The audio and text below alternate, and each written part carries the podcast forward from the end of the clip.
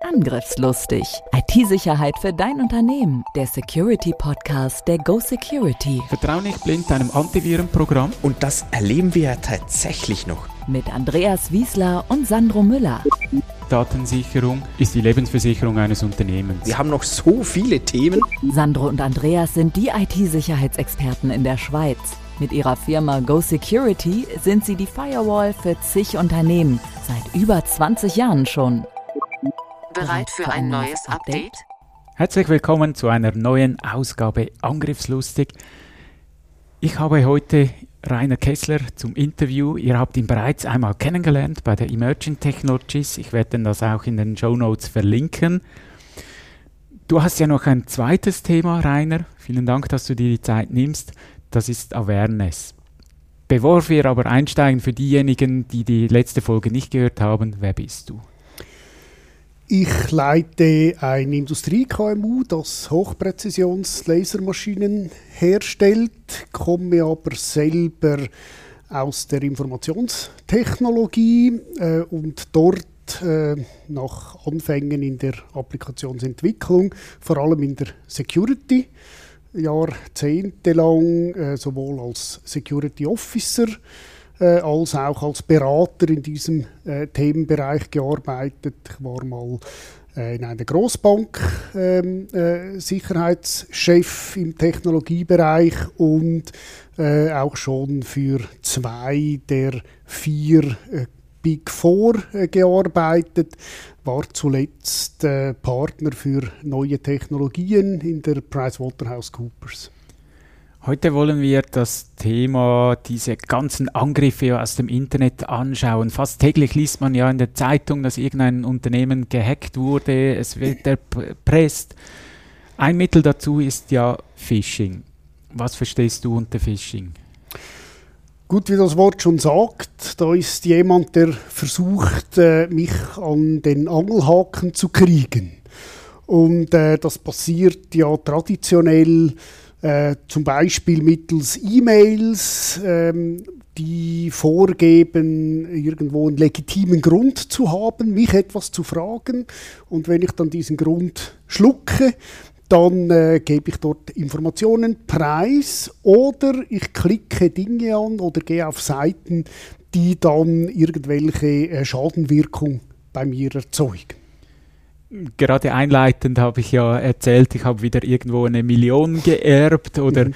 äh, es kommt eine Mail, dass mein Bankkonto gesperrt wird. Das sind ja diese plumpen Versuche. Ich glaube, unsere Zuhörerinnen und Zuhörer fallen da nicht mehr rein, mhm. aber das ist ja viel schlimmer geworden. Spearfishing als Stichwort. Ja, genau. Es ist natürlich so, dass äh, wenn es allzu plump ist, vom früher kennt man das mit, mit schlechter Sprache, sei es Englisch oder Deutsch oder äh, Französisch, welche Sprache auch immer, das war dann äh, grauenvoll übersetzt und man sah wirklich von weitem, dass es nichts ist die heutigen Simulationen von Legitimität, die sind viel genauer geworden. Man muss nicht nur zwei, sondern drei, viermal hinschauen, bis man es merkt, wenn man es überhaupt merkt. Das ist das, äh, das eine. Und das andere ist natürlich, dass bei der schieren Flut von Informationen, mit der wir jeden Tag umgehen müssen, halt einfach das Risiko größer ist, dass wir mal etwas übersehen. Mhm. Du sagst gerade, es wird immer perfider. Was setzen denn Hacker heute für Methoden ein? Äh, das eine ist natürlich äh, äh, sogenannte äh, Fake-Informationen, Deepfake-Informationen. Das heißt also, ein, äh, ein Hacker kann tatsächlich irgendwo eine Stimme simulieren.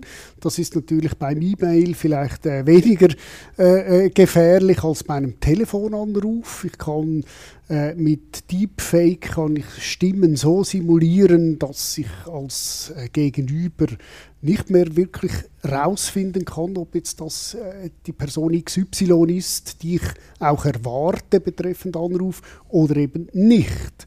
Das ist, das ist das eine. Äh, das andere ist natürlich, dass rein aufgrund der Vernetztheit, die wir heute äh, fast alle haben, ist es auch einfacher für die Hacker, an irgendwelche Hintergrundinformationen zu kommen. Sie wissen oft, wenn man in den Ferien ist, weil halt auf Instagram die Kinder die neuesten Fotos posten oder auf, auf TikTok. Äh, sie wissen sogar, wo man hingegangen ist und dann können sie mit Deepfake beispielsweise in die Firma telefonieren und sagen, ja, ich bin jetzt eben genau gerade äh, an der Côte d'Azur und äh, in diesem Hotel und habe etwas vergessen, eine wichtige Transaktion auszulösen. Und da braucht es dann schon eine sehr äh, äh, selbstbewusste Buchhalterin oder Buchhalter, die dann sagt, jawohl Chef, ich höre, du bist genau am richtigen Ort, hast genau die richtige Stimme, aber ich mache es jetzt trotzdem nicht. Und äh, das ist, äh, was man heute äh, an Phishing begegnet, wenn es dann wirklich sehr gut und genau gemacht ist. Angriffslustig. Angriffslustig. Ich denke, gerade bei diesen Deepfakes, da sind wir erst am Anfang. Man sieht ab und zu im Internet Videos, wie sie irgendeinen Präsidenten nachmachen, aber das wird erst der Anfang sein. Ja, das ist so. Äh, äh, es ist natürlich äh, im Moment noch beschränkt es sich auf Bild und Ton genau simulieren zu können. Die nächste Stufe ist der Inhalt genau simulieren können. Das heißt, ich unterhalte mich dann mit einer Maschine und merke das nicht mehr. Und zwar, diese Maschine ist dann so trainiert, dass sie eben auch inhaltlich vielleicht die gleichen Witze macht äh, wie der entsprechende Vorgesetzte oder, oder die Buchhaltungschefin, die auch eine Zahlung auslösen darf. Äh, das ist natürlich dann auch eine Stufe, die äh, Vervielfältigung erlaubt. Ich kann dann x Angriffe parallel fahren als Hacker und dann wird es dann natürlich auch äh, wirtschaftlich interessant.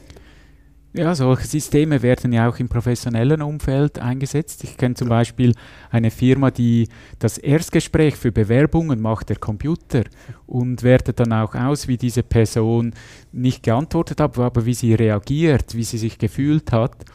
Und wenn das natürlich Hacker auch ausnutzen können, ist das natürlich ein, ein mächtiges Werkzeug. Ja. Warum denkst du, haben es Hacker immer wieder einfach äh, irgendwo einzudringen oder an Informationen zu kommen?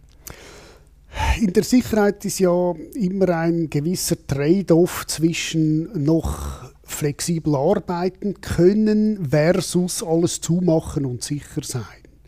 Äh, der Klassiker ist, äh, äh, Word-Dokumente im Rahmen von einer Bewerbung, äh, die als CV äh, eingeschickt werden. Äh, da hat man jetzt in den letzten Jahren den, den Schritt gemacht, dass auch HR-Abteilungen gar nicht mehr CVs als einzelne Dateien akzeptieren, sondern man muss über die Oberfläche gehen und muss dort kann nur vielleicht ein PDF hochladen und so weiter. Äh, das ist vielleicht ein Prozess, der heute schon einigermaßen besser funktioniert. Aber im täglichen Betrieb gibt es halt so viele äh, Angriffspunkte. Äh, wir hatten selber schon einen Fall, äh, wo tatsächlich einer unserer Ingenieure, der ja technisch doch bewandert ist, hat tatsächlich äh, von einem bestimmten Kunden äh, äh, Daten für eine, für eine Maschinenkonstruktion erwartet. Und es kam tatsächlich dann ein Excel am richtigen Tag und er hat da zu wenig geschaut, das hat einen anderen Absender gehabt und hat dann schon geklickt. Und das kann also wirklich, äh, kann jedem und jeder passieren, weil ja nicht das Risiko besteht, dass ich auf irgendwas reinfalle, sondern dass ich auf das reinfalle, was ich jetzt genau in diesem Moment auch erwartet habe. Sprich beispielsweise Online-Bestellungen im Moment oder äh, Covid äh, alle bestellen online und wenn dann von PayPal oder von irgendwo eine Meldung kommt und ich habe tatsächlich eine halbe Stunde vorher gerade so eine Transaktion abgesetzt, dann ist die Wahrscheinlichkeit groß, dass ich denke, das hängt jetzt wirklich mit dem zusammen. War aber reiner Zufall und es ist ein Angriff. Ich denke, das schließt auch den Bogen zum, zum vorherigen, dass die Hacker immer besser informiert sind, weil sie halt viele ja. Quellen abfragen.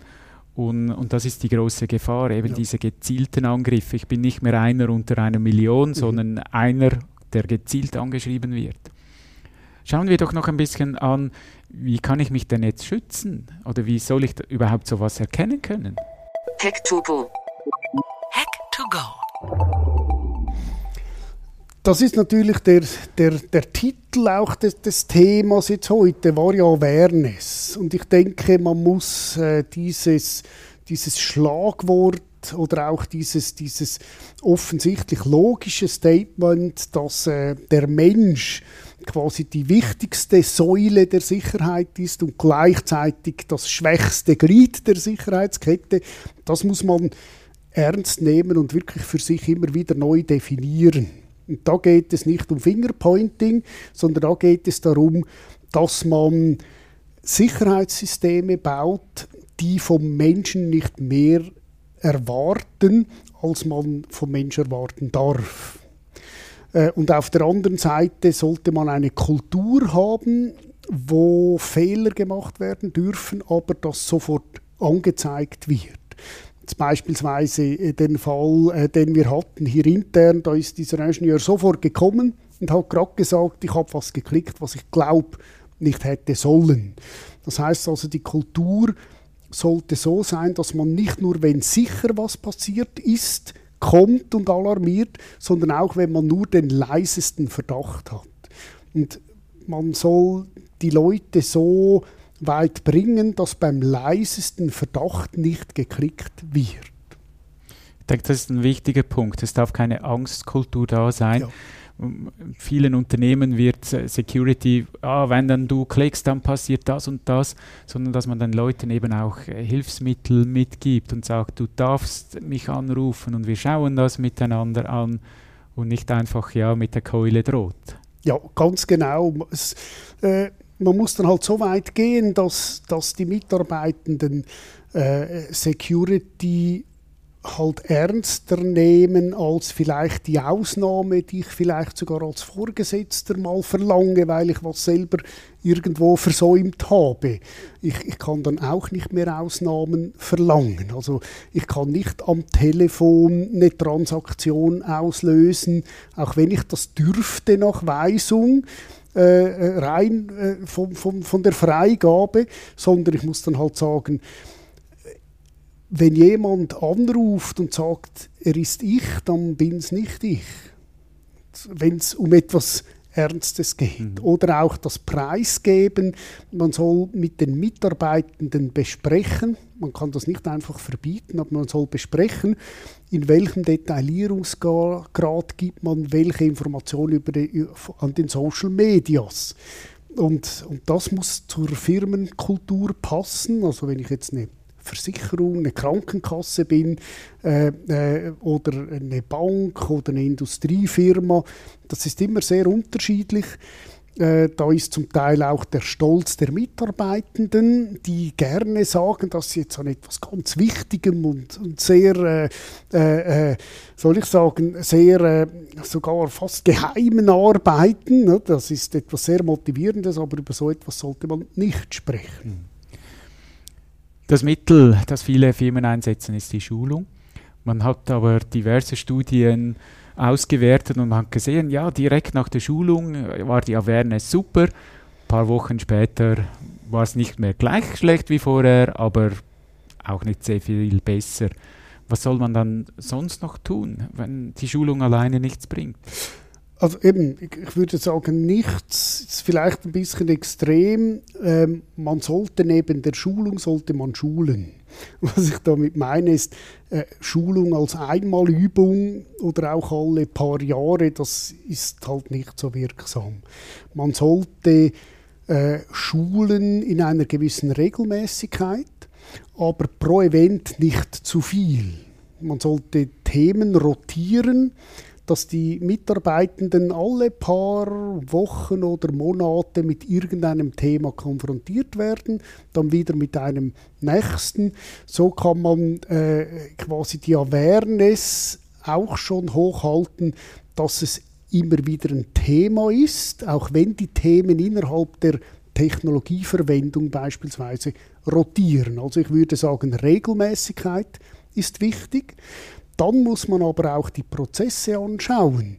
Ich habe mehr als einmal Firmen gesehen, die Dinge mit Weisung verbieten, die aber zwingend sind in den Businessprozessen nachher. Mhm. Und, und, und man hatte keine Alternative.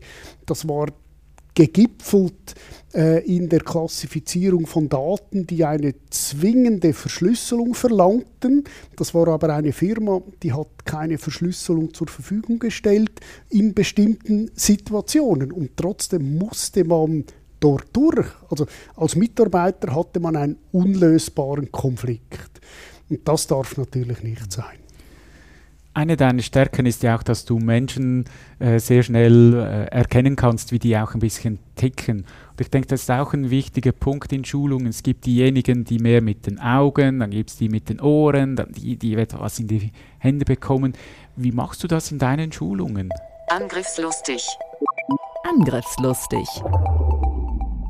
Ja, äh, es gibt natürlich Grundformate, die man mit allen macht, vielleicht auch um, um Vergleichbarkeit durchzubringen. Äh, auf der anderen Seite sollte man ein Thema auf verschiedene Wege aufbereiten. Also, dass es für jede und jeden etwas dabei hat. Und dann halt nicht von allen alles verlangen damit wirklich die persönlichen Stärken und Schwächen zum Tragen kommen. Dass vielleicht sogar äh, in einer Schulung jemand, der jetzt ganz eine bestimmte Stärke hat, sogar den anderen etwas vermitteln kann. Und umgekehrt, dass eine Kultur herrscht, wo man äh, gerade äh, darauf hinweist, wenn man bei sich selber wieder eine Schwäche entdeckt hat und das quasi wie ein, ein Verdienst ist. Das ist eine Kultur, die funktioniert. Und wenn man das in die Schulung auch reinbringt, dann, dann erreicht man schneller mehr. Ich denke auch die Kultur, die, die du erwähnt hast. Wir dürfen ja für Firmen auch Phishing-Angriffe mhm. durchführen und schulen das dann auch nachher und zeigen dann, so und so viele sind reingefallen. Und es ist immer wieder spannend, dass es dann auch Leute gibt, die sich outen und sagen, ich bin reingefallen, ich gebe es zu. Und das hilft dann auch den anderen zu sagen, ja, ich, ich habe es auch nicht gesehen. Und genau das fördert ja dann auch, man steht dazu und man lernt weiter. Da habe ich eine, eine lustige Episode, die ich auch in den Schulungen verwende. Und zwar, ich bin in meinem Leben einmal reingefallen auf eine provozierte Aktion. Ich habe auch schon Dinge angeklickt, die ich nicht sollte, aber das war ein echter Angriff. Aber einmal bin ich tatsächlich bei so einem Test reingefallen. Sogar bei einem Kunden, wo ich Kundeninfrastruktur hatte und der Kunde hat, ohne mein Wissen natürlich, ja. äh, so einen Test durchgeführt. Und gerade drei Tage vorher ist mein Laptop aus dem Service zurückgekommen, weil etwas kaputt war. Und dann kam eine Meldung vom Helpdesk, quasi Nachbearbeitung von Reparaturen. Und ich muss mich jetzt da einloggen, um etwas zu bewerten.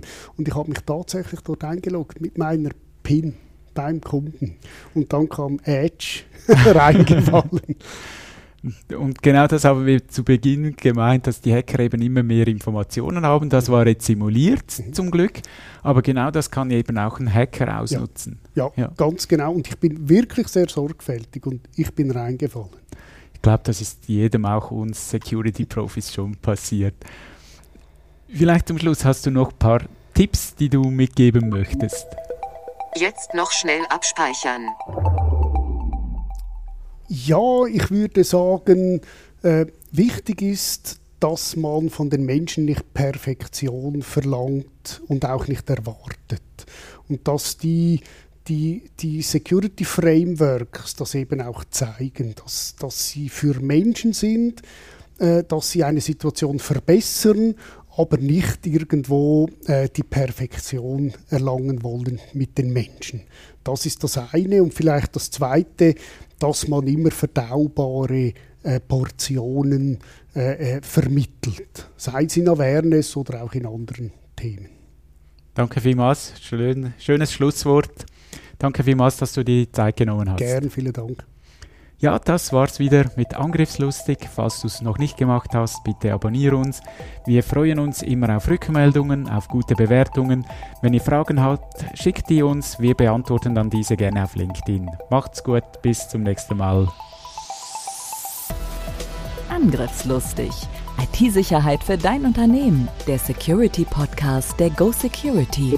Wie schütze ich mich vor Cyberkriminellen? Welche Passwörter sind sicher? Und was kann passieren, wenn ich gehackt werde? Bleib dran, abonniere jetzt den Podcast. Mehr Antworten gibt es in den nächsten Folgen mit Andreas Wiesler und Sandro Müller. Weitere Updates und Tipps auf gosecurity.ch.